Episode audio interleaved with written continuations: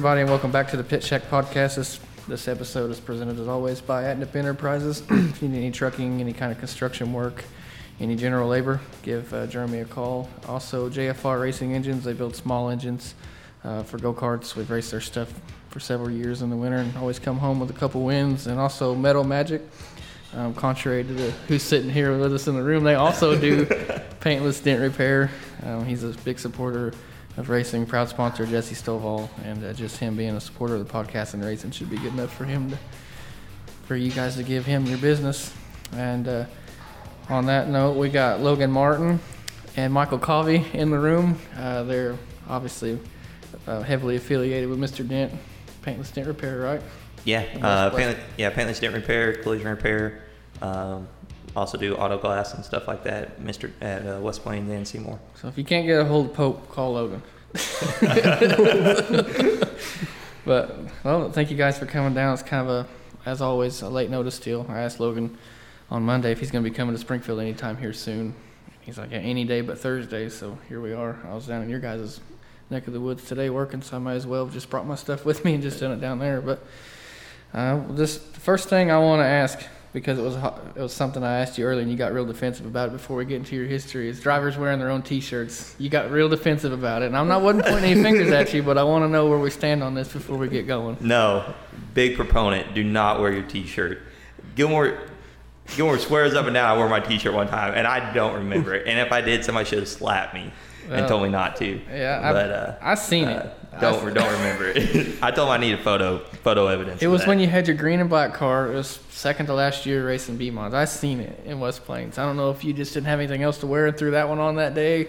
Your crew guys is okay. That's fine because everybody everybody knows the rule on that. But I don't know. I'm backing Logan on this deal. I don't know. I don't think I could catch him in his own T-shirt, but you might have seen it. I'm telling you, I if so, it, it was definitely the last thing. Okay, well, it was uh, it was last thing in the wardrobe. Like I must have forgot to do laundry some, or something. To ex- explain why you shouldn't wear your own T-shirt for someone that's wondering why. I don't. It's just not. It's like you're repping yourself. I don't. I'm just not a fan of it at all. I think it's conceited. Because yeah, I agree with that. I mean, I, I see where you're coming from for sure. Kyle Larson said it on Twitter, hands down. That's it. Good point too. Carl Larson said what? It said don't wear it on. Don't like, don't wear your own T-shirt.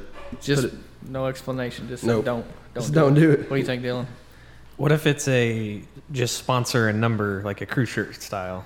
I still, I don't know. I was curious. I don't. Know. I don't have my own, so I don't have to worry some of the that. big league, probably, some of the big league guys kind of pull it. Like Davenport wore his own hat, but I don't know. I'll, I'll, I'll let you go with the hat and good probability with the crew shirt, especially probably more so if it's like a like the sublimated crew shirt, you know, that like just the crew guys wear that I see yeah. that around. Like I get that, especially for sponsor stuff. Like if you're doing like meet and greets or something before the race or something, I, I get that. A driver wearing it? Yeah, I'll let you slide no. on that. You, you, I, I, won't let you wear your like your fan shirt. No way.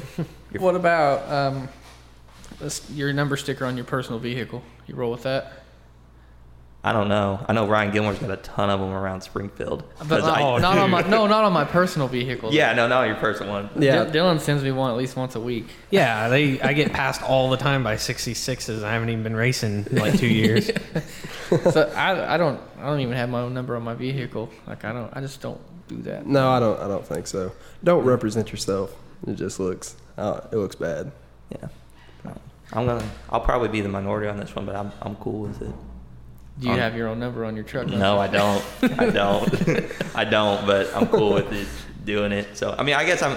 I guess part of that's too. It's like anything to to to spread the news about racing. I mean, whenever people roll around with the number on the back of them, like you know they're racing, or you're like, oh, what's yeah, what's po- going yeah, on? That's so. positive because if I I recognize it, I mean the average person has to recognize just a regular, like a basketball number font versus a, a something that's personalized. They got to recognize the difference in it. But I don't think anyone's ever been asked like someone that doesn't doesn't know. I don't think anyone's ever just pulled up and asked someone like who is what's that sticker about in your back window. But it goes both ways. But no, if anybody's ever been on my Twitter before, back whenever I lived in Springfield, uh, Ryan Gilmore. I don't know how many he got out or printed, but they were yeah. all over. And every time I'd see one, I always take a photo of it. And I'd tag Ryan Gilmore on Twitter, and I'd put a hashtag Springfield Famous. You could thank my so mom. Thank my mom for that. My mom was real big on getting stickers. Like she's always I just blamed it on the graphics guys because I didn't ask.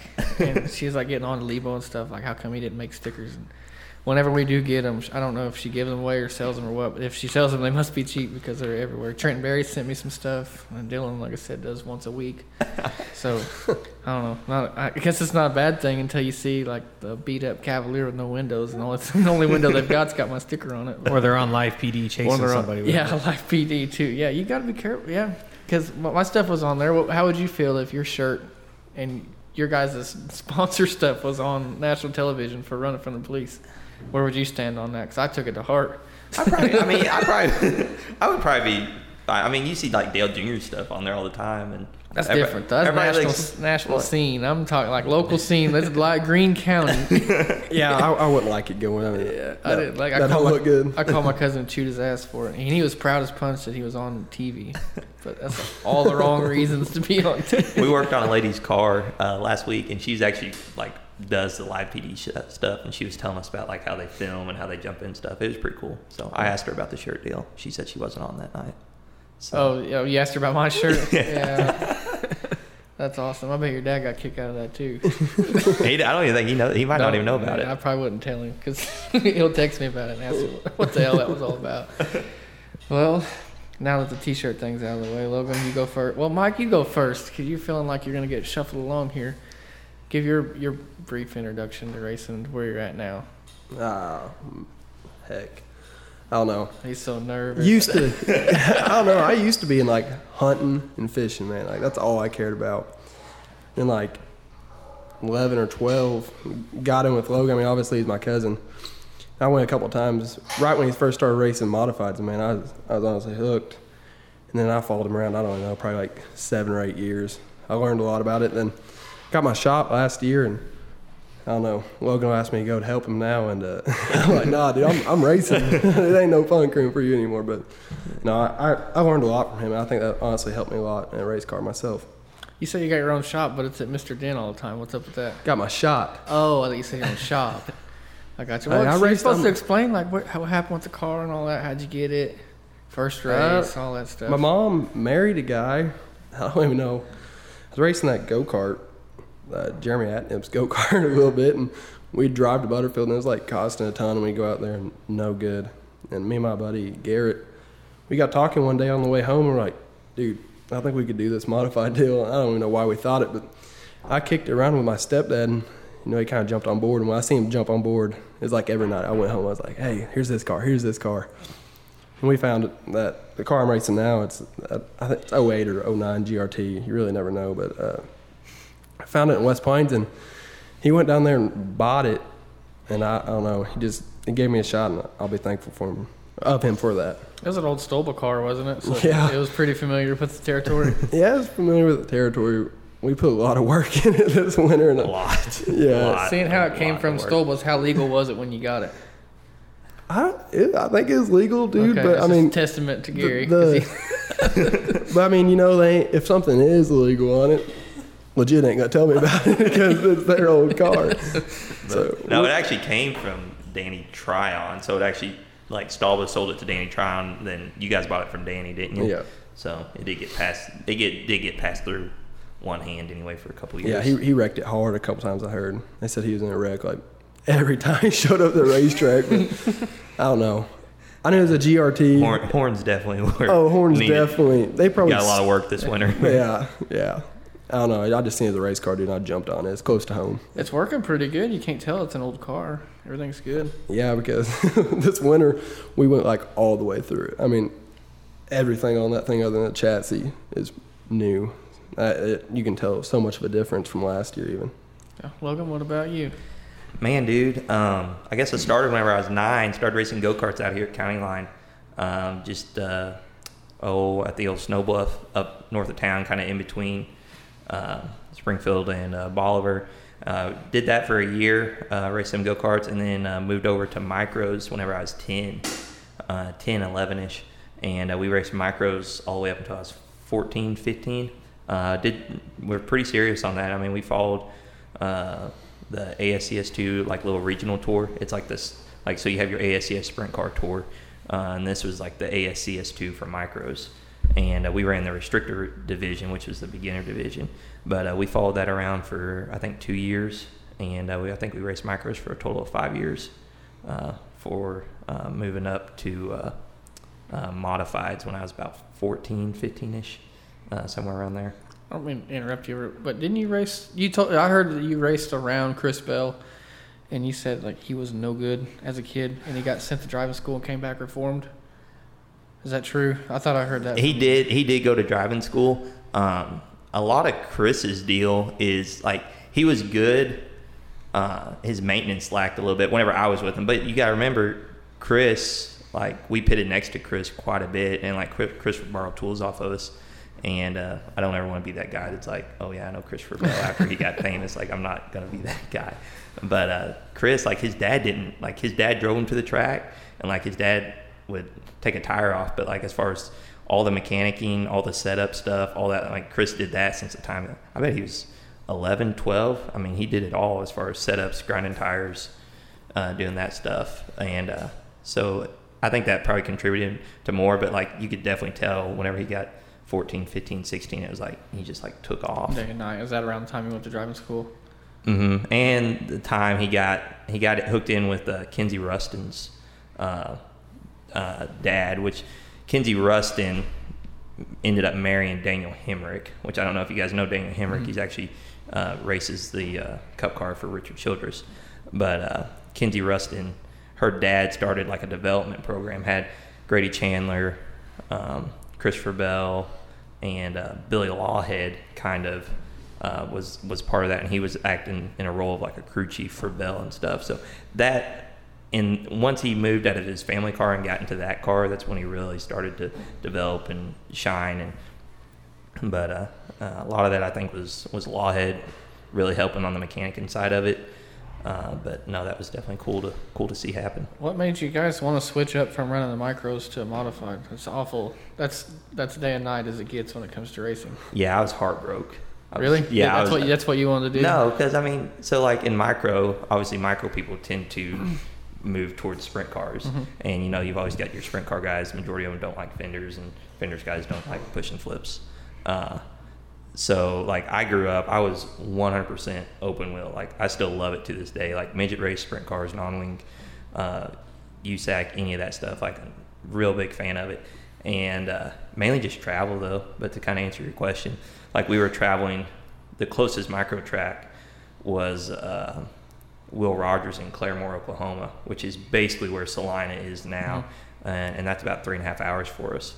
And so we were driving uh, three and a half to four hours every weekend uh, to try and find a race. And uh, at that time, my dad was working out of town uh, about probably eight months out of the year, so it just made it difficult to to come in. We were racing every other weekend or uh, or some, something like for the first couple of years, and but uh, travel was probably the biggest deal. It was just uh, tired of tra- tired of driving four hours. Who introduced you to the modified then? I mean, where did that reference come from? Well, my dad raced a mod for like a year, way back in the day. Was he any good? what? Was he any good? Negative.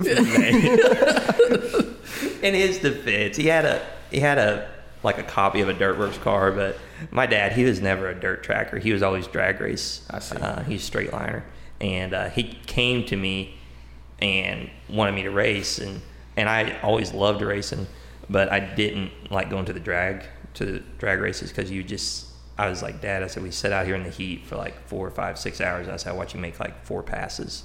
Like, that's not fun. I said, if we, I said, I'd like to race, but I want to do something on dirt. And uh, so then that's when he found the QRC karts. But uh, that's when we started County Line. but to do the modified deal, that actually came from Bill Adams, that Adams Construction that's on our car. He's still a big supporter of me today. Um, actually, whenever we race, he actually owns the IMCA modified we race um, a handful of times a year. But he's actually where I got my number from and all that. So I used to be number 08, uh, 08.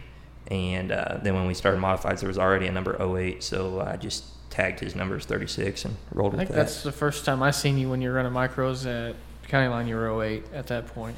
Yeah, you watch me. You watch Try me. to ballpark it. Yeah, you. fl- It, I don't even know why you guys are racing on that racetrack because it was calciumed up for the go karts, Mhm. and it didn't look like it was any fun for you guys to be racing on anyways.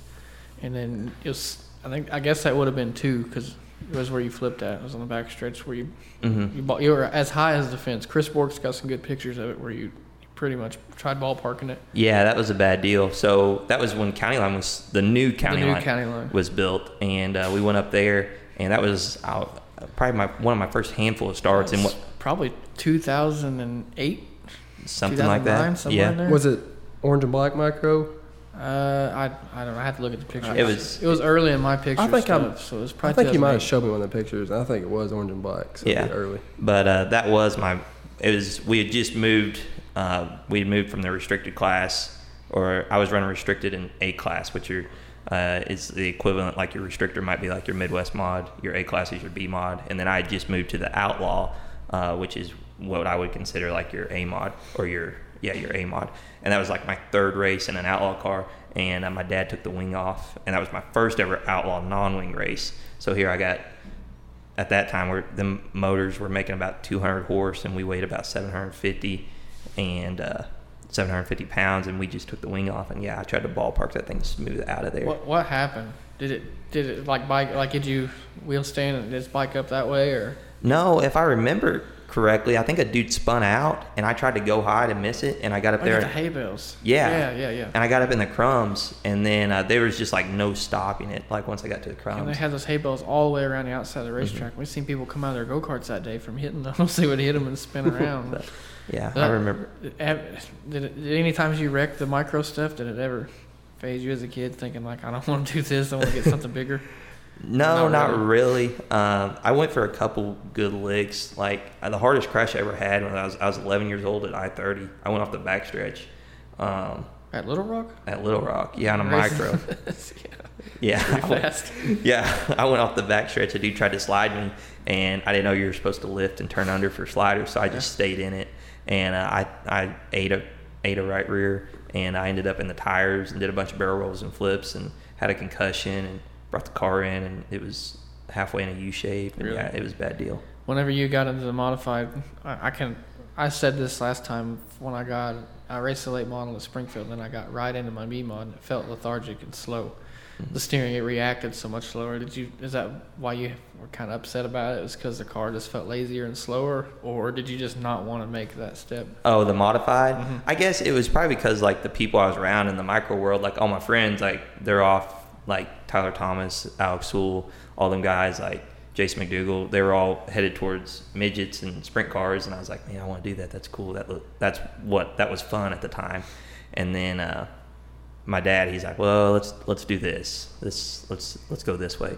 Which at first I was like, I, I was like, oh, it's just modifiable, and and uh, but uh, no. Anyway, I I had my second practice session. I kind of I really fell in love with it, like as far as the horsepower and stuff. And I came in smiling. I was like, wow, that was fun. Like Yeah. that was fast. Like that was a lot of horsepower. That was that was good times. You said when you got in it, you just kind of shrugged it off as ah, it's just a modified. Which brings me to a question I asked you about earlier: is whenever you first got first got into your modified, you guys have been fortunate enough to have nice stuff. There's, Mhm. there's Yeah. nothing wrong with that. You just you're born into it. Your dad's he's he does good business and he's Mhm. got everything going, and you. I mean, still to this day, I'm sure you get it. You get a lot of flack over having nice stuff, and I want you to explain in your words, because you have that stuff doesn't necessarily mean the results are going to be there because you got it a lot growing up. I'm sure, like when you first got Mhm. modified, I heard a lot of it. So he's got all this nice stuff, whatever. This punk kid, or but you're racing with with people that have been in the class for six, seven years, dominating, and they should be good because they have been. But you're up against the not just the physical aspect of the guy being good, but these guys are mentally. They're they're Yeah. I don't know the. They're they've been around it so long that Mhm. They've got you beat mentally right off the bat, not to mention their physical aspects. So, I want to explain a little bit of that leading up even into today's world because I seen some stuff going on last week that people were arguing about with that. Yeah, no, absolutely. I mean, there's always a correlation that money buys speed, and that's true to a point, but not completely. Like, there's still a lot of, I mean, you still got to put the whole night together. Like, you still got to drive, and you still got to be able to make the calls at the track and stuff. Um, but, uh, but no, to answer your question, I have been blessed to be in a prosperous situation, and uh, try not to take it for granted, or, or try not to portray myself as as being a punk kid or something like that. Yeah, no, I got. I had another question pertaining. I was ready to go. I was ready to ask you a question. Uh, I'm drawing a blank. Dylan, you take over here for just a second. Put me on the spot. Um, Well, But I got one. you got go ahead. You guys, go. I'm drawing total blank. Well, while we're talking about modifieds and, and late models, you tell me what was the biggest. You tell me, and then I'll tell you what was your biggest thing going from a mod to a late model. In your, I know you've only made a handful of cash money starts, but Uh, everything's you're there a lot quicker than you anticipate being there. Um, like obviously the straightaway speed, the acceleration is so much more, but the steering's quicker. And every time you make any kind of reaction with your foot, it's a, hundred hundred percent definite reaction on the steering wheel. And when I the B mod is so forgiving in that manner. Like if you get in a spot and you let all the way out of it, you can get back in the gas and go again. Late model, you get all the way out of it, you're going right. And then you pick up the gas and it's already trying to go back left again and you look like a monkey. It just everything happens so much quicker. And it just and then when, when you get back in the modified you don't realize that, that the modified is lazy and slow. The reaction is so much slow even the amon so yeah, just the reaction time is i don't know that even since i've raced it like six or seven times now that i don't know that i'm mentally prepared for it if it makes any sense i need laps i need laps spread out alone to prepare myself to be in those positions. Yeah. I think I don't know if you That felt was- that way. Yeah, no, that was real similar to what I felt. My two biggest things were one was the steering. Uh, like I, like I had this steering wheel that I had from micros to I ran the same steering wheel for six, seven years. Like I had this steering wheel, I was in love with it, and uh, won a bunch of races with it. And I just like kind of thought it was like my lucky charm of Me too. I had that bent one up until three months ago. So But uh, anyway, I went to a mod. I went to a late model, and uh, I tried to use that steering wheel, and my hands were all sorts of crossed up. Yep. And uh, I think it was just like a 15 inch. So like the next week, like I ordered me a 17 inch, and uh, it was so much better. yeah, Peyton gave me a 17 inch, and it it turned you it turns your whole night around immediately. Yeah. Your hands calm down. And then my other deal was just the mental aspect of it. Like you have to be on kill from like the moment the green drops. Like them guys, like it accelerates so fast. It was like I remember like the green drop, and it was like, oh crap! Like I went from third to fifth. Yeah. because I wasn't um, just because my mind wasn't there. I wasn't ready for it. That brings up another thing. As of last week, John, Jonathan Davenport was bitching about the passing point stuff, but is that it's a totally different ball game. You got to be elbows up, ready to try and tear your car up every lap. You got to drive it to its full potential every single lap, and maybe not so much with what I'm doing because, like I said, I'm not really ready for it all the way. But but you, Mhm. that's got to be a totally different ball game than what it was before. Yeah, and I mean, kind of speaking on that, Bill Fry told me this was like my fourth start or my fifth start, and I got out, and uh, Fry walked over to me, and uh, he said, "You're being too conservative." He said, "You're caring too much about your equipment." He said, "If you want to go fast," he said, "you're going to have to punish it."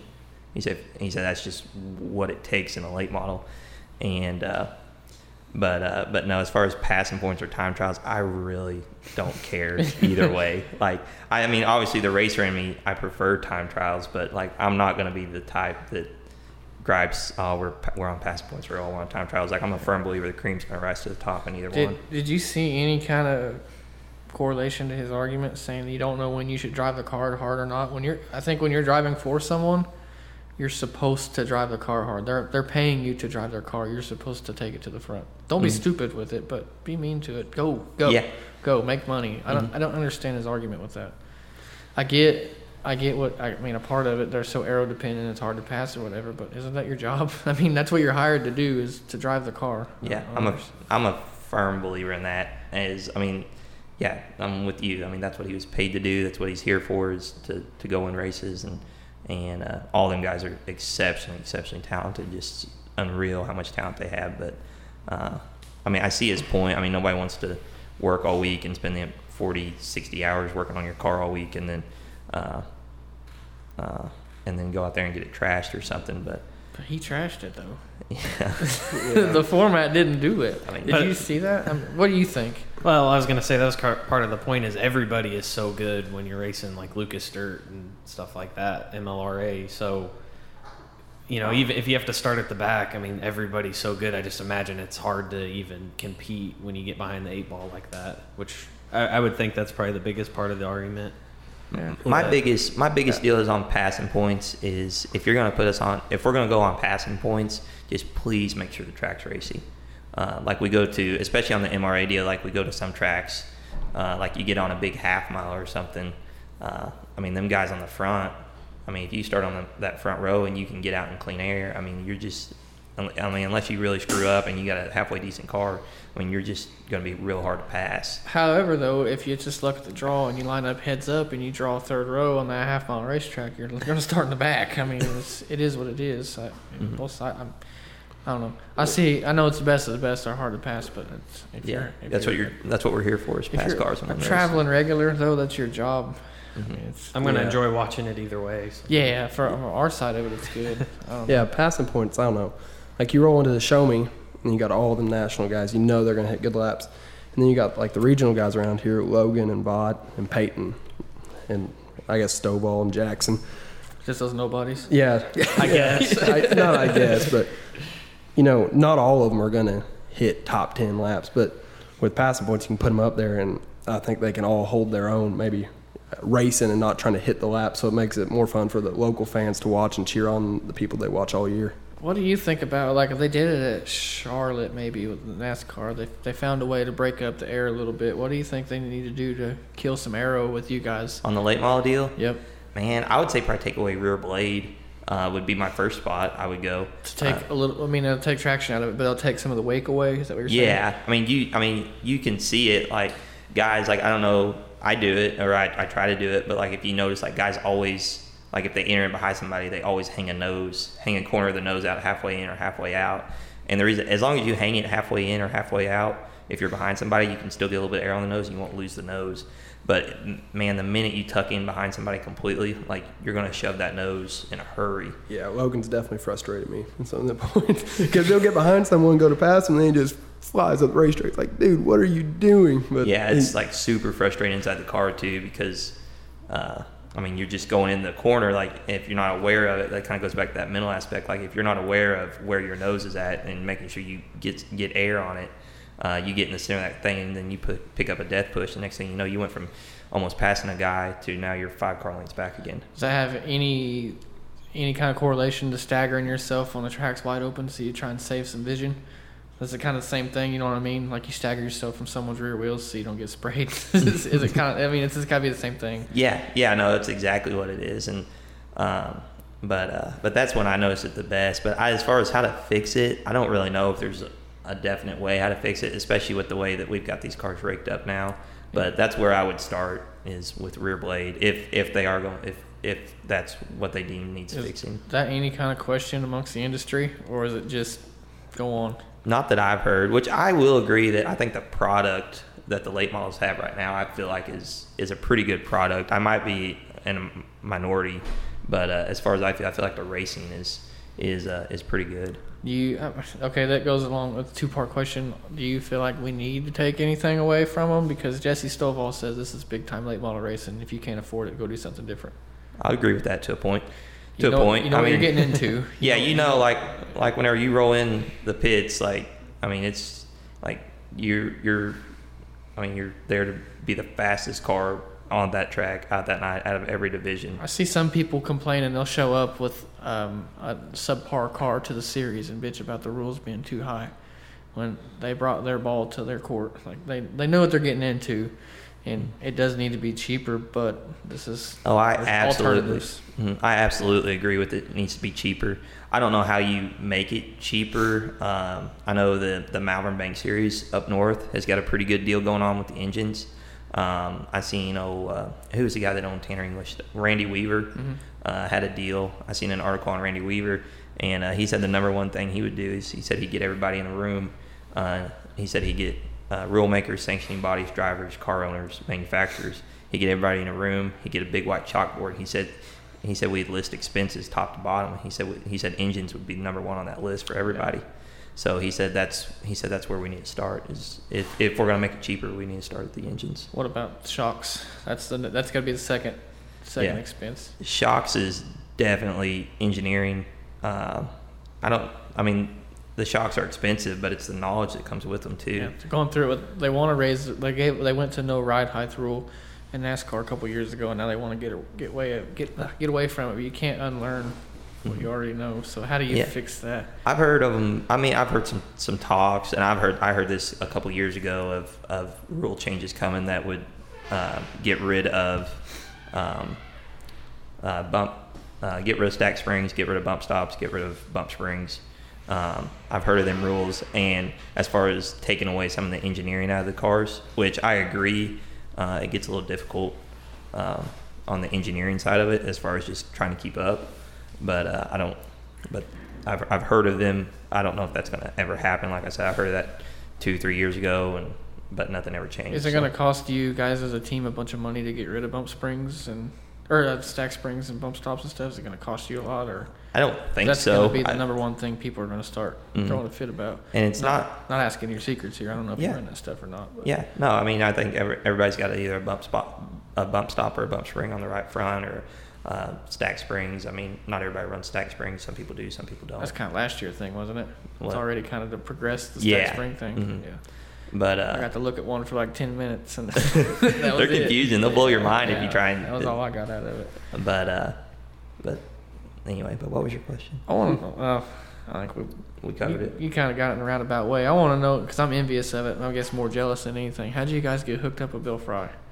Bill Fry, man, that was so we we went modified racing. So we decided to go modified racing from uh, whenever we quit micro racing, and uh, bought a modified off Justin Asplin.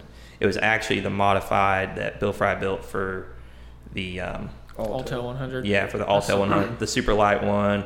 It was on the old style Chevelle stub. It was the one that Striegel ended up like Destroying. yeah, at Lakeside. Yeah, yeah. But uh, so anyway, no, we bought that car, and that was when uh, we put a 525 in it. Um, that was at the time Brandon Davis was doing so good with the 525 up north and USRA stuff. So we went down and uh, Fry set it all up for us. We went through it top to bottom. He helped us uh, mount the seat. We scaled it, did all that, and uh, ever since then we've just kind of been hooked as far as uh, letting Fry do handle our stuff and help us Is this stuff mechan- as mechanically sound as it looks? Because he builds some awesome looking stuff on Facebook. Oh, like his like hot his rat rods and hot rods. Anything. His race cars, all the race cars that he rolls out look like they're showroom quality cars. Dude, that Nova that he just built um, was absolutely beautiful. I mean, it was it was one of a kind. Like it was so gorgeous. I mean, every the wiring, the the fitment, the bumpers. I mean, me coming from a body shop, dude, like I'm pretty picky as far as like my gaps and and um, the body of the car. But it was like straight as an arrow. All the gaps were perfectly even, top to bottom. I mean, it was just beautiful. Did Bill have anything to do with the, the lower A frame? The lower A frame. that you got in trouble? yeah, that I got my hand slapped for. That was a seventy five hundred dollar Hand hand slap. slap. Yeah, it was a big hand slap. Um, it was. We assumed it was gray area at the time. Um, I got a seventy five hundred dollar lesson Yeah. on that, but uh, but but yes, that He was had something to do with it. that was that was out of yes that it did come from Greenbrier. Well, Arkansas. Striegel got in trouble at Springfield because it says no bump stops on the shocks, but um, a stock Chevelle comes with a rubber bump stop on the A-frame. You know, Mm-hmm. and that's Striegel went to Springfield with the bump stop on the lower A-frame. I don't know where he learned that at, but that's a hand slap too. So I would imagine it come from the Greenbrier area. That sounds like something Bill would. He's got so many tricks and stories that like that's gray as it gets. Yeah, I mean, it he's really got is. stories about like how he would just like stuff he would put on his car back in the day that didn't make a world of difference, and people would just be looking at it. Next thing you know, he's got tech guys over there crawling underneath it, just because he had made it seen, and uh, they just run over to tech guys and tell on him. It's crazy. He told me that front end that uh, he designed. He said he designed it in his his garage in Ava. Uh, he said he based it off of Speedway magazine um, from from way back when, and I he may, he may have changed it, but at the time, I mean that front end. He said he's modified it some, but he said the same basic geometry and design was uh, was one he made in like the early 2000s uh, in a garage in Ava, Missouri. So that's supposed to be the trick part about sending your cars to Bill, right? He'll he'll cut off, or you can get a car like ordered and send it straight to him without Mm-hmm. front mounting points on it. He's supposed to put his stuff on it. Yeah, he'll do he'll do any of it. Like he um, he he'll build you a car if you want just a standard GRT or a standard Shaw, or um, um, we always ordered our car Fry would pick it up without the brackets, and then Fry would weld on um, the front end, the upper A upper A frame brackets, right front shock brackets, and some of the mounting brackets. Whenever you got to race asphalt at Lebanon, was that as about as different as the micro versus modified? And how did, I don't even know how you got it. It was a it was a Tony Jackson car or Brent Willard car, wasn't it? It- yeah, it was Brennan Willard car, and uh, at that time, my dad was kind of kicking around the idea of maybe going asphalt of, of wanting to do some super asphalt late model racing, and uh, I was like, I really didn't want to do it. Like, no, you didn't want to do that. I, well, no, I wanted to do the run, but he was talking about Oh. actually selling selling Oh. the stuff and, and buying and racing at, at Lebanon. And uh, I was like, man, I really and that doesn't really pique my interest I a whole lot. say you didn't want to asphalt race. Help me and Dylan spent twenty five dollars on iRacing the other night just to race asphalt. But uh, no, it was super cool, super enjoyable. I didn't do worth a hoot, uh, but uh, I felt because like we went out there on a Wednesday or Thursday night and we practiced, and uh, my times were supposedly pretty pretty decent. And then on Saturday, you get a two hour test before the main or before the night starts on Saturday. Um, and uh, we had a right rear tire that was leaking air. And I don't know if people realize it, but like an asphalt car, like a half pound of air is a pretty pretty major ordeal. Like you can definitely feel that. And uh, we had a we had a right rear tire that was kept leaking air that we didn't realize. And uh, we caught it right at the end of practice, but we'd already made a bunch of changes to overhaul against it. So anyway, bottom line is we didn't I didn't do very good. Did you enjoy it though? Oh, it was a heck of a time. And you want to try and do it again? Mm, No. No, no, you don't have any interest in doing it again. What? Probably not, man. I really don't. I had a good time. Like it was fun. Um, I don't think. Um, I don't. It was super fun to race. As far as the people, like my mom and dad and uh, Larissa and, and Mike, uh, I don't think they really enjoyed watching it that much. Oh, I thought it was sweet because I don't know, just like a different aspect of racing, almost like go karts. Yeah. You watch guys. It's not two groove racing. It's how the guy's gonna. At a big go kart race around here, just run them over. But uh, at a big go kart race, you watch them how they like set them up. Yeah. And it's really cool watching a guy work it, dude, for like three laps and finally get around him. It's a lot more strategy than a dirt car. Yeah. But Logan, he just likes to be gassed up against a big cushion. I will he ain't say- worried about going in a straight line and finesse. The coolest thing about that whole asphalt deal was like the spotter situation. So like you're actually allowed spotters in them, and uh, so like you have somebody telling you in your ear like fender door, fender door clear or something like that or high low, and like you have the ability of somebody to really pump you up or. Um, or not, and that was probably the biggest deal I had to get used to. Is like here I am trying to concentrate, and I've got somebody feeding me lap times Yeah. or feeding me gaps or telling me fender or something like I that. think that'd be tough because when I'm, we're racing on iRacing and I'm like, uh, I always mess up. Like I, I just, you need to be paying attention the whole time. I think Mhm. that'd be the hardest part of it all. Yeah. But there was some questions on Facebook that we put out there, just like, just like always. And there's Larissa said you guys had a date night tonight that you bailed out on, but I did. I did bail out on the date night. that's you guys. Sorry, Larissa. That's your guys' problem. Keith Pratt want to know what you remember about the wing cart days at County Line. Kind of, kind of went over that, but yeah. Um, I guess we on the county line stuff. I'm sh- you won your first race in a go kart. I'm sure, and, or a wing cart, and then you.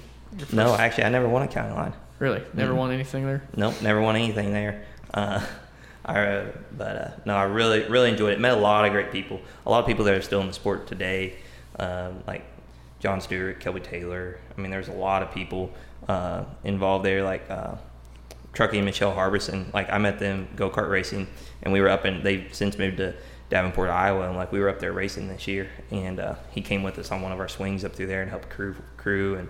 Um, like there's a lady I we fixed her car last week, and uh, that relationship was formed back whenever I was nine years old, uh, racing a go kart, and she brought her car in to get it fixed. So a lot of really good memories. I probably I wouldn't trade that for the world. That was a super cool time in my career as far as what we were doing. I mean, it was just real laid back, real fun. That was, but uh, no, it was uh, good times. Uh, Mike wanted me to ask you earlier about a time you hit a lap car racing with Jeff Cutshaw. Oh yeah, I killed a lap car. What happened? so we're at was it the spring nationals or the fall nationals? I don't know. It's up pretty big, and you're about to get it done. Then you. Yeah, no. So Something pretty big. we're racing. It was at Lucas, and uh, we changed something over the off season, and it's one of them deals. Uh, we changed something, and it like I wasn't really that good the previous year, and then like the next year we came right out the bat, and like we were fast, and I was like, whoa, it's like completely different car. uh, same chassis, same motor and combination, everything. But uh, so here I am running second to Jeff Cutshaw, and uh, we're in lap traffic, and uh, I think it was Scotty Ball or was it the Phoenix? Whoever it was, whoever owns it was a. Was Mike it, was so mad he don't even know. I don't know. It was a four. It was a Phoenix think, car. it, I think it was the 11, whatever. about had to have been Scotty Ball. yeah. and uh, he had a flat. He had a flat on the backstretch, and uh, anyway, so I'm tucked in right behind Jeff Cutshaw going down the backstretch, like I'm right on his bumper, and uh, I'm like, okay, whatever Jeff Cutshaw does in this corner, if he goes high, I'm going low. If he goes low, I'm going high, and uh, he ducked low, and I was like, okay, I'm going high. This is And like I- middle of the backstretch. yeah, middle of the backstretch. So I pull out, and the next thing I realize, there's Scotty Bow just sitting there. And I was like, oh, that's why Jeff Cutshaw went low. and I just impaled him in the rear. Like It ripped the air cleaner off. Like it, carburetor stud is all the way up. Like Yeah, it didn't really hurt the. It, it honestly like didn't hurt the frame that bad. Like, but uh, but no, it it cleaned out like the middle of the car. it was a bad deal. When you mess up that bad, do you crawl out of the hole and go talk to the guy, or do you just quietly put it in the truck no, and get the hell out of there? Logan, Scotty Boo, however you say his name, kept driving like nothing happened. Logan stuff just parked on the back. yeah, my stuff was like literally like I got water spewing everywhere, and it wasn't Scotty's fault. I mean, he was up on top of the track. I mean, it was just a bad time. Like he was just had a flat in the middle of the backstretch, and and I was tucked in behind Jeff Cutshaw, and uh, I couldn't see in front of him. So as soon as he ducked, and uh, I'm just like I, I just I impaled him like full throttle. like If he didn't have a Hans on, he definitely felt it for sure. yeah, it was rough. he rocked off the rock guard for sure. Would that would that be classified as one of your most embarrassing racing on track experiences, or do you have anything else that comes to mind? Nah, I got one. this is scary. All right. I used to mount Logan all the time before I started racing. We're uh, we're at Humboldt, and we were in that black Shaw car. no good. It's so slimy. Sean Oh. Strong just rails it off down in there through the slime, parks it on the fence. Me and Brent are like, dude, do not drive it in the corner hard. Like was it this." Sean Strong or was it Striegel? Yeah, I think it's Strong. In three and four, Three and four. and he had the blue and black. Yeah. yeah. I got pictures of him Yeah. climbing the wall. Yeah. Right, Yeah. don't do it. Logan's next session out. He bails it off down turn three like it's wide open, just right through the slime, same spot, parks it. I've never seen Brent so mad. I think that's like the maddest I've ever seen him. Is he had everybody had a right to be because that was like fun. I, it's like one of them deals. Like I didn't want to go back to the pit. Like I just wanted to drive from. I just wanted to stay in my race car and drive Go that thing. Yeah, just drive it all the way back to West Plains. when you uh, when you I mouthed Logan so hard over that. I didn't. I mean, I roll on the track for hot laps. I'm like, I'm not gonna do what Logan does here. We get out or did, and uh, one night at West Plains hot laps, I send it off down three and four. Get my right front, you know where it flattens off up there. It pushes, and then I get it turned sideways, and I just knock the deck out of it. It's like second race of the year. I mean, Was that this year? Yeah. that's that cool profile picture you Oh, had. it looks like West Plains has a three foot tall cushion. I'm getting after it. up My there. bike's fixing to stuff it. I, I'm off the bars. Is the only thing that didn't make it look cool. what about you boys? You boys ever stuffed it in hot laps? Have I? You'd be a good one to. I feel like I probably should have. Yeah, just don't remember. dude? They can. They were, I- Gilmore ran a Springfield boat at the time. He just gets to go off the edge. yeah, we got Back to, yeah, we up. got to go off the end. What? I, Haven't you spun out in hot, lap, hot laps? I spun out. I don't know that I've ever hit. Sp- Spinning out in hot laps ain't near as Does bad practice as- count? Yeah, close enough. I'll I take- broke a spindle in practice one time at Humboldt. Mm-hmm. I, I mean, That was bad. I, It knocked hurt. the- I, I cleaned the deck out of one last uh, last year at West Plains. I felt like a, I felt like two inches tall there too. I went down in there in West Plains like It wasn't slimy either. You just bailed up down there Yeah, wide it was one hundred percent my fault. Like I just went down in there, like completely missed the corner, misjudged the corner. Like uh, West Plains is real bad. Like it might look like it's fast, but it's actually pretty hard and pretty slick. And I just completely, yeah, Yeah, uh, grabbed the deck and oh, I was He so mad. about to the apex one and two, and he's still just on it. I'm like, slow down, slow down. He just pitches it. By the time that he's in the flat, and he hits the wall, and it turns him like directly. He's pointed right towards where you come on. He just limps it right off the track. Never stopped. yeah, I ended up like on the in gate where you come on, turn sideways, and I just put it in drive. I just drove That's like, a I- long way. Right to Mr. Dent. Yeah, Yeah. yeah. but uh, it's kind of like pain in the ass working on cars all week, like fixing wreck stuff, and then you pilot the fence for no reason? Oh yeah, it sucks. like you're just, especially in a late model, because it's like it's not like a modified where you have like a traditional deck. Then you got all the drop deck pieces, and you're just like, golly, like Yeah, late model pieces are way harder to beat out for sure.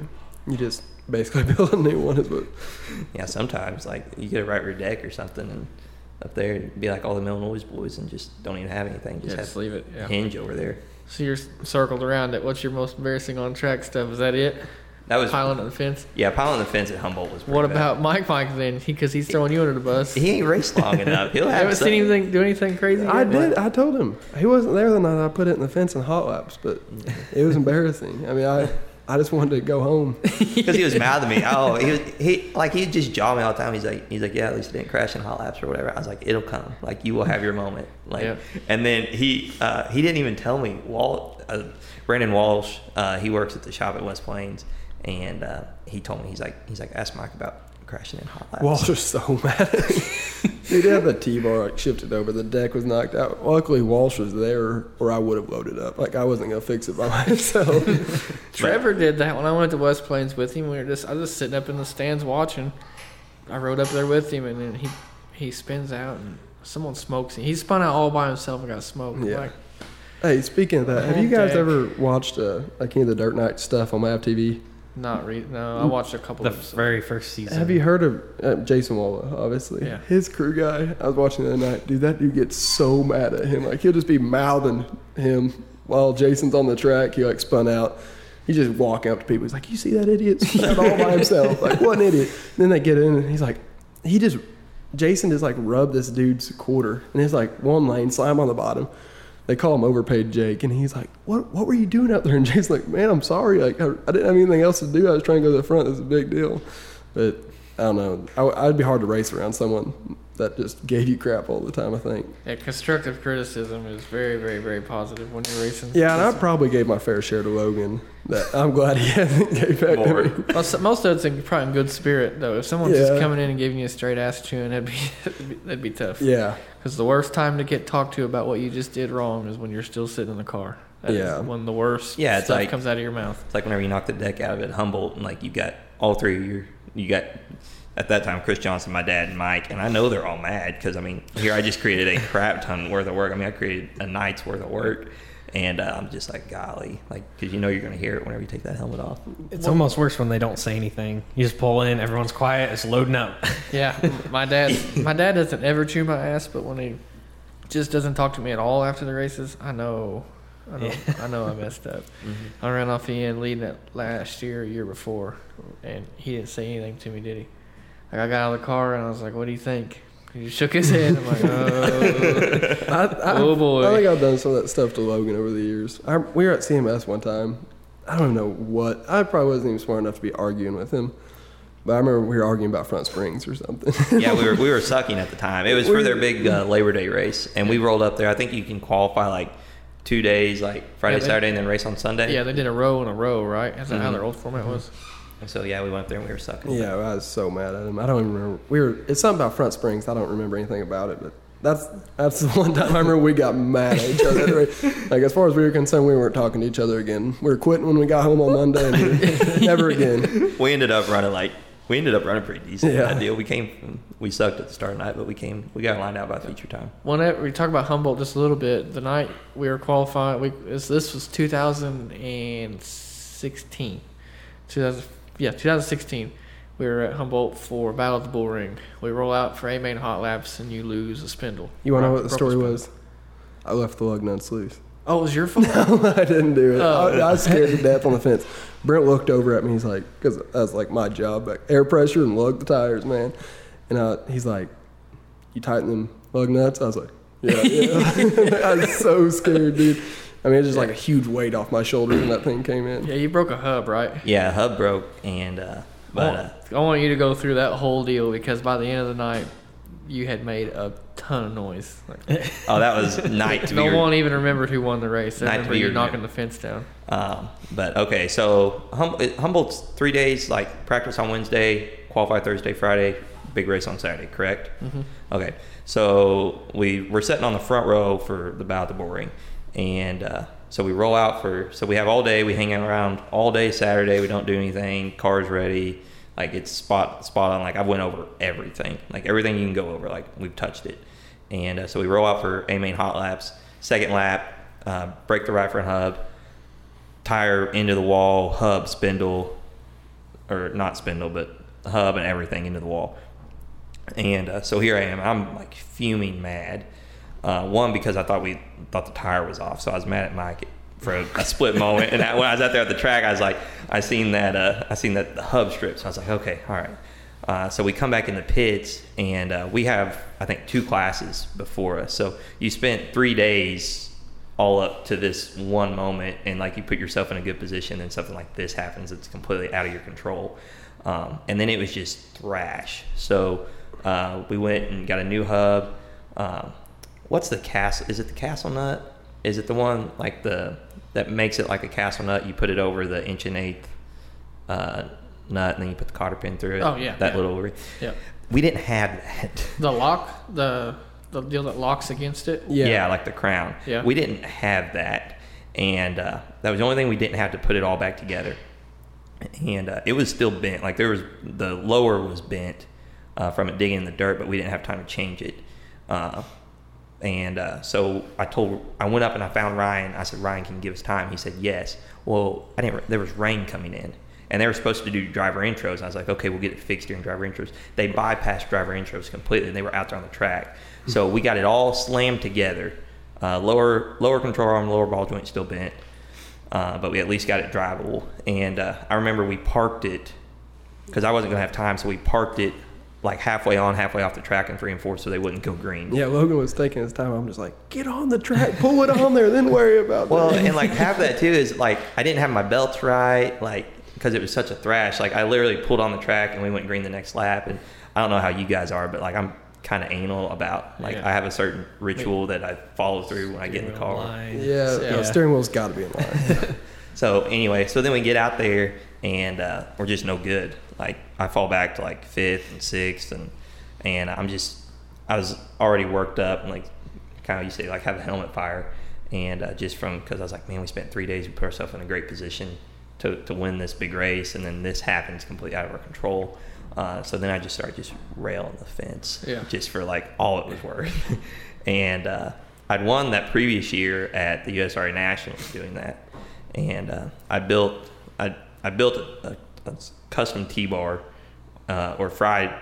We built a custom T bar with Fry's help uh, as far as how it would break away and stuff, and it wouldn't wouldn't cause any because at that point GRT didn't offer a breakaway T bar.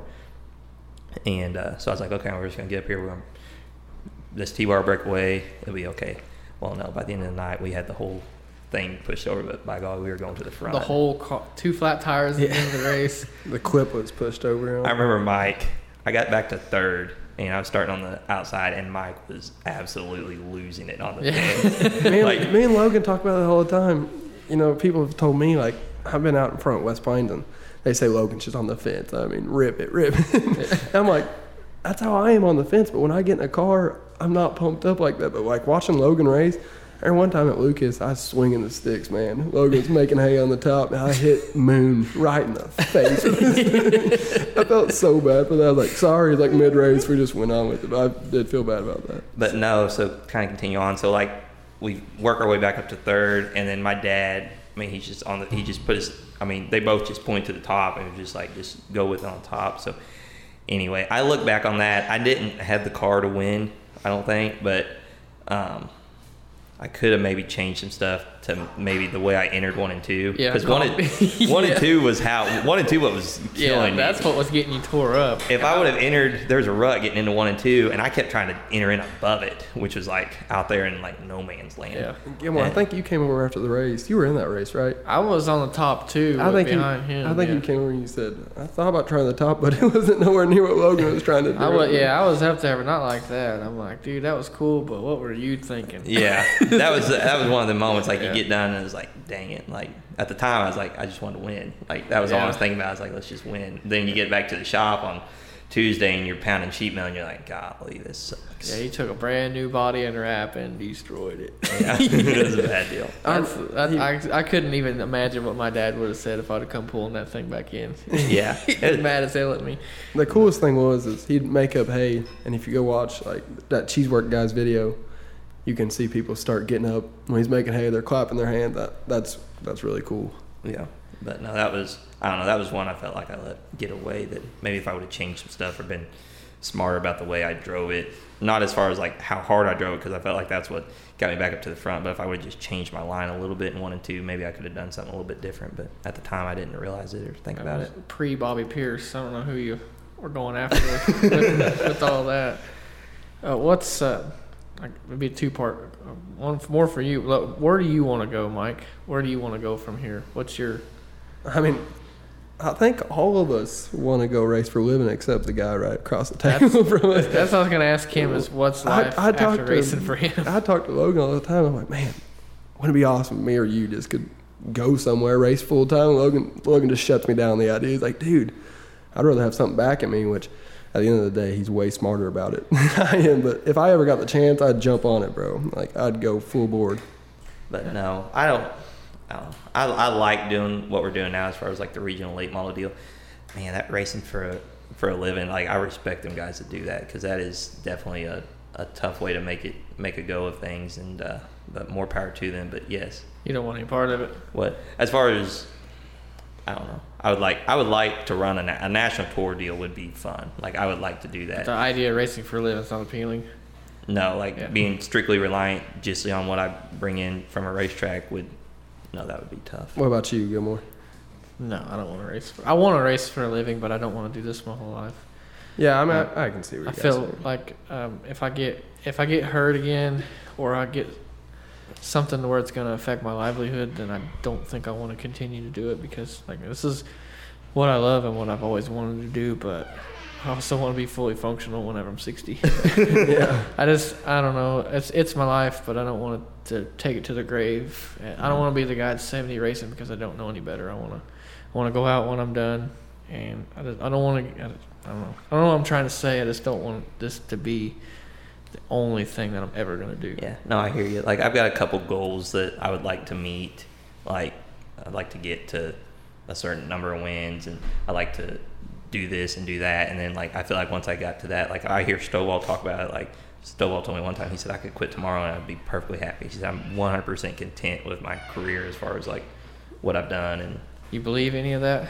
Do you th- you believe that whenever you hang it up and say you're done, do you think you're ever you're gonna be totally done, or do you think No. you're ever gonna you're I gonna mean, come back out? Moyer can't do it. Sammy Swindell can't do it. I probably wouldn't. I think I could quit racing, but I would still be involved in some aspect. That's where I'm at with it. I don't think if I quit racing, I would still be involved, but yeah. yeah, I don't think I could ever just take it, take it and leave it. But I just, I don't know. I, just when it gets to where it's a chore or when it's not fun, that's when I'm gonna quit.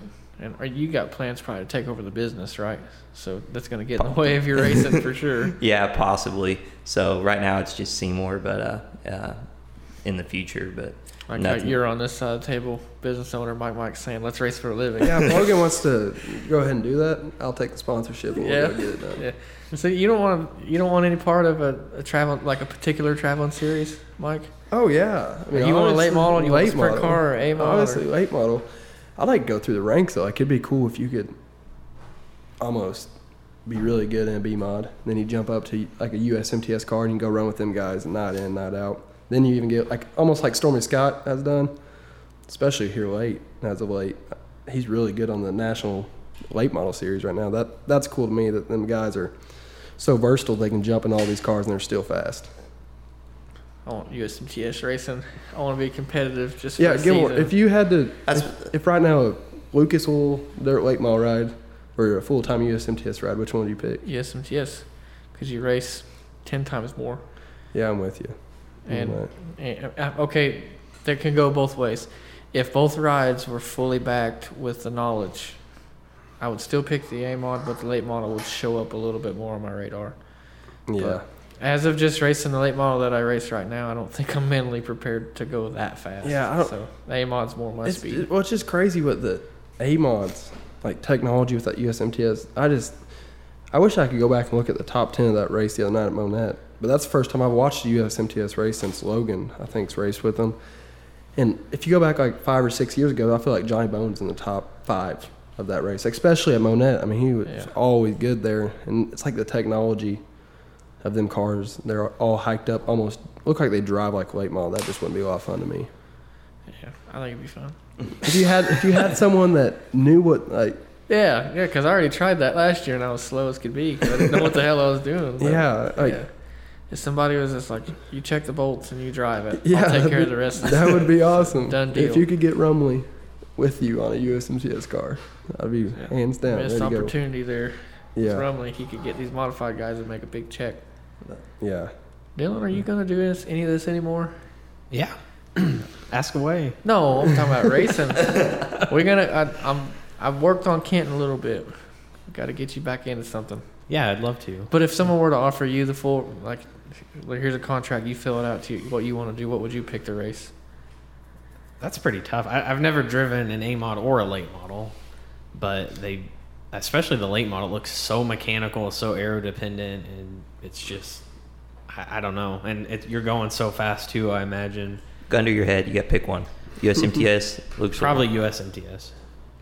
I do it because they race so much more, and I agree with that. I could see that for sure. There's a different variety. There's so many racetracks I go to, and it, I, don't, I don't know really the late model camaraderie, but it seems like a little bit of the modified guys would be a little bit easier to I could see squeak, that. squeak a little bit of stuff out of. Yeah, 100%. The I definitely see USMTS guys just like me and Logan have talked. I don't know how them guys make a living when they're racing for two, two to three grand. It's every night. Yeah, but they're racing all the time. They are racing all the time, but I don't know. It just seems like it might be easier if you're a top notch. It would be easier if you're a top notch late model guy racing for ten, like about every time you show up.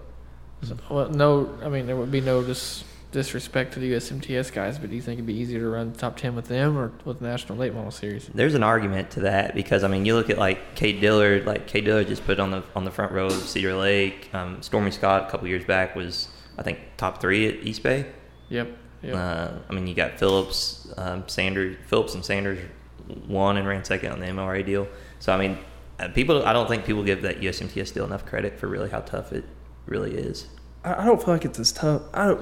I don't know. I, Mike, I'm oh, stepping Mike, over. I'm stepping over myself.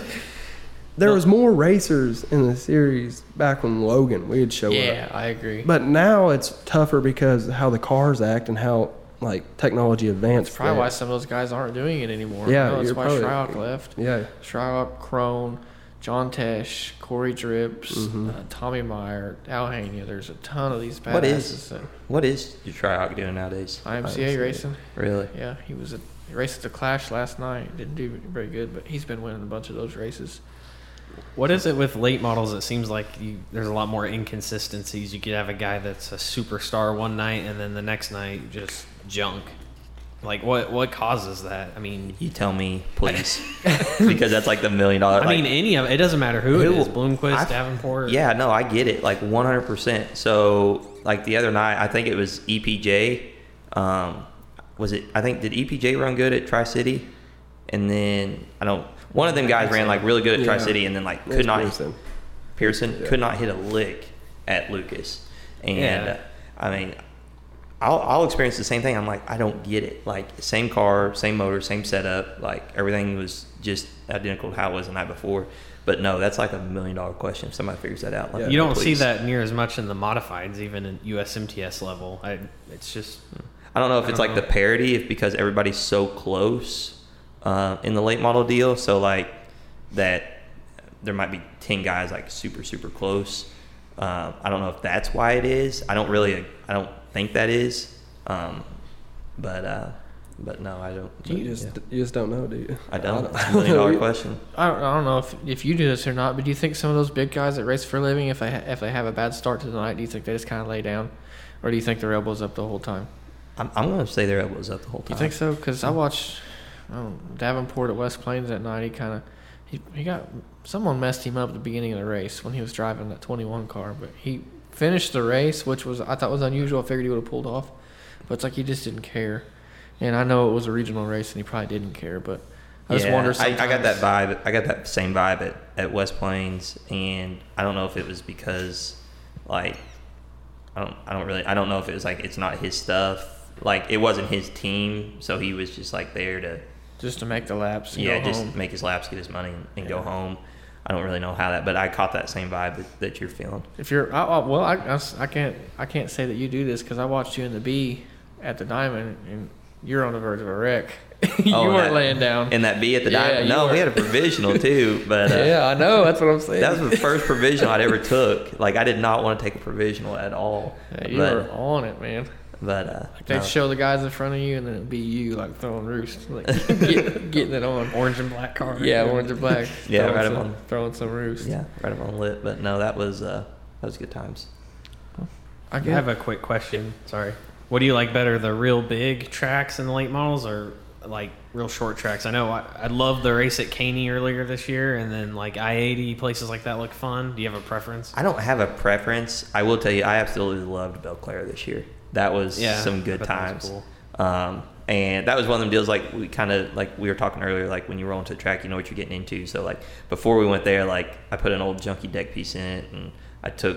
Did you I, cut the quarter panel on that one? Yeah, I I cut- seen I- that picture. I cut the quarter panel, put an old quarter panel on it, and took the took half the T bar off, and and uh, but uh, that was really fun. But no, I probably don't have a preference. Like I'll do really small or really big, just as long as it's racy. Like Yeah. I eighty, I feels like One question: I got asked to speak at uh, I don't, I don't know if you call it a church function or not, but they want me to speak at a church, and I want to know in your words what you would want someone to know about racing, not just uh, the the cliche of hillbillies. Like there's a quote. It's in a song. It's like it says, "This corner bar is not a house of sin. It's a place we all fit in." And I feel that describes what we do as a whole pretty well. Like we're not all the same, but we are, and we all fit in in that little circle. And it's not just beating beer cans together. Yeah, no, absolutely. Like there's so many different people from like all different walks of life, and I say that like I mean it's predominantly like blue collar people, but um, there's a lot of lot of different people from all all walks of life that all come in, and everybody's everybody's here for a good time and and uh, enjoys it and camaraderie and stuff. So, I, but Even your worst enemy at the racetrack, usually you have a lot more in common with them than about anybody Right. else. Mhm. Yeah, I might wish bad on someone that I don't know.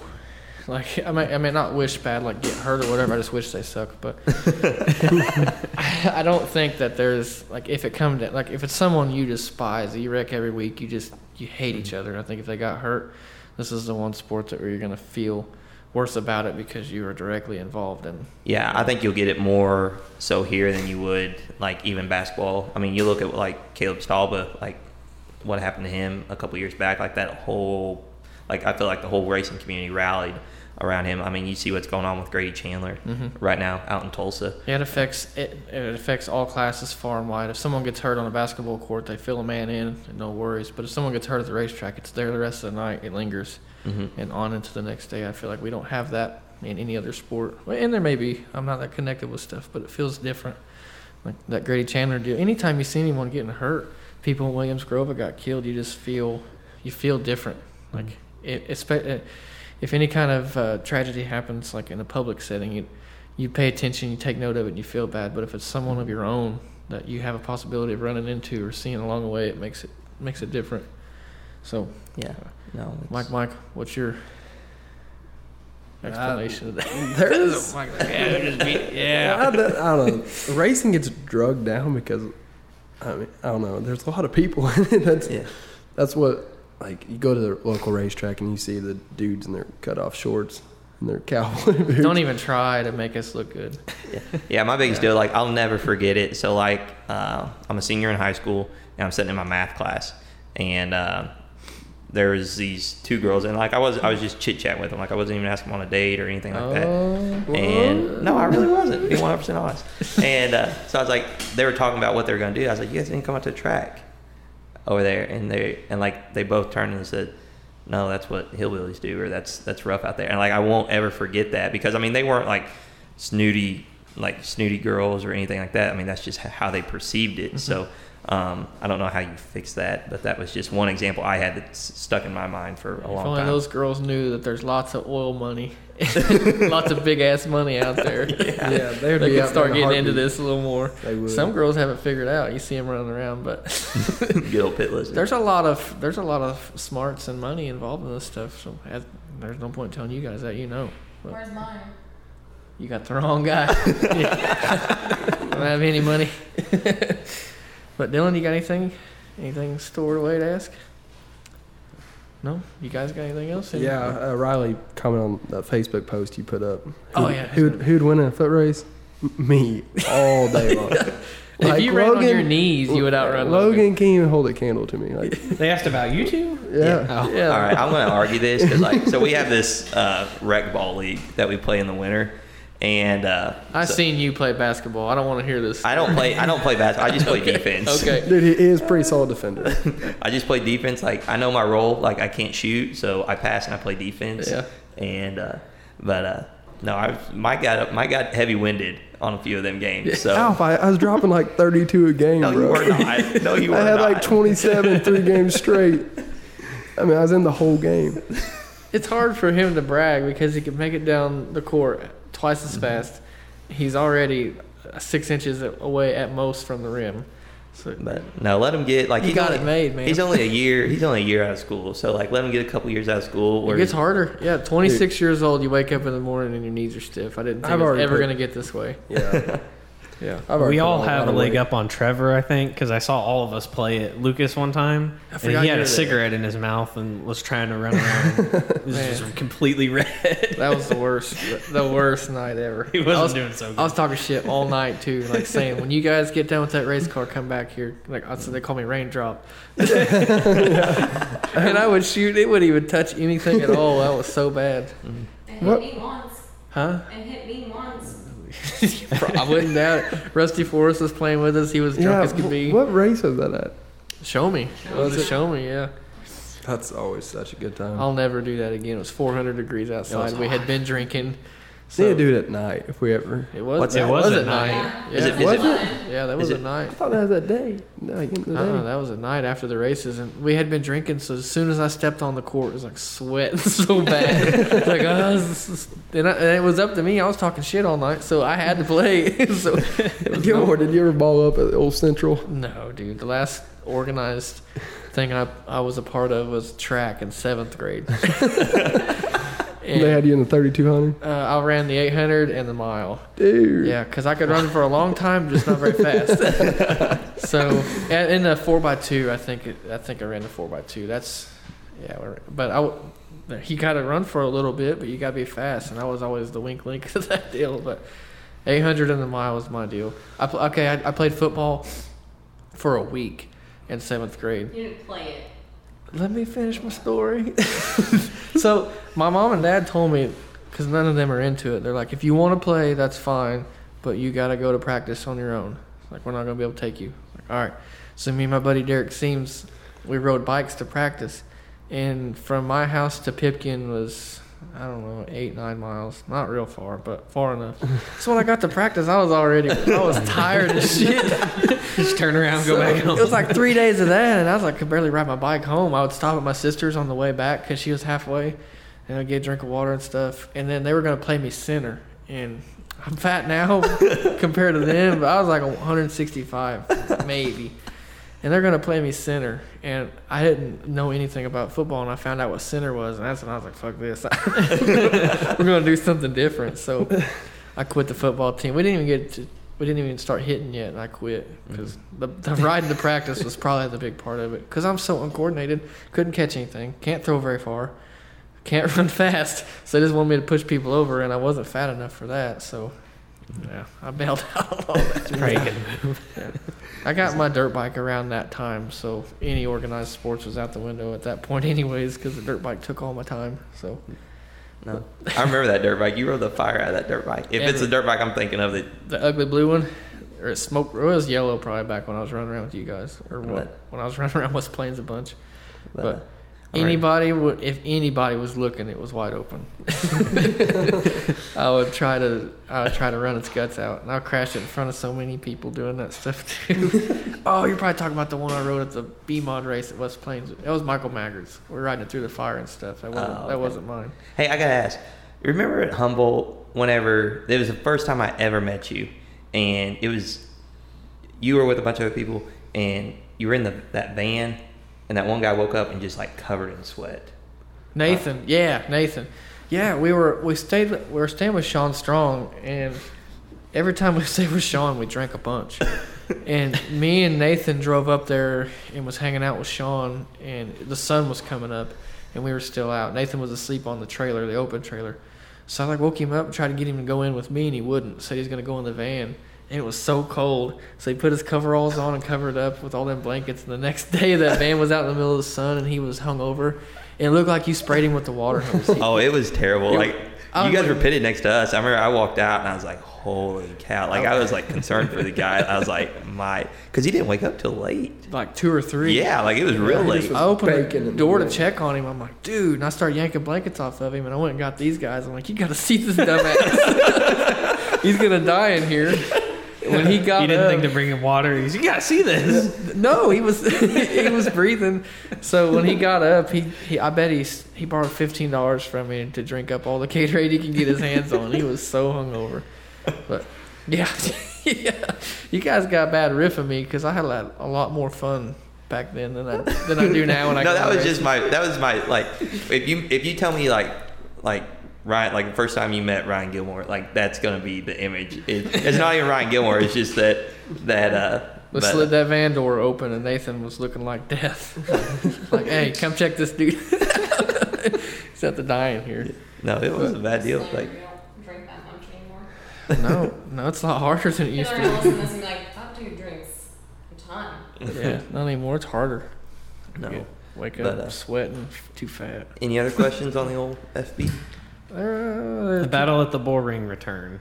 About the boring return? 2020? Somebody somebody find a ride. I am, can I even qualify?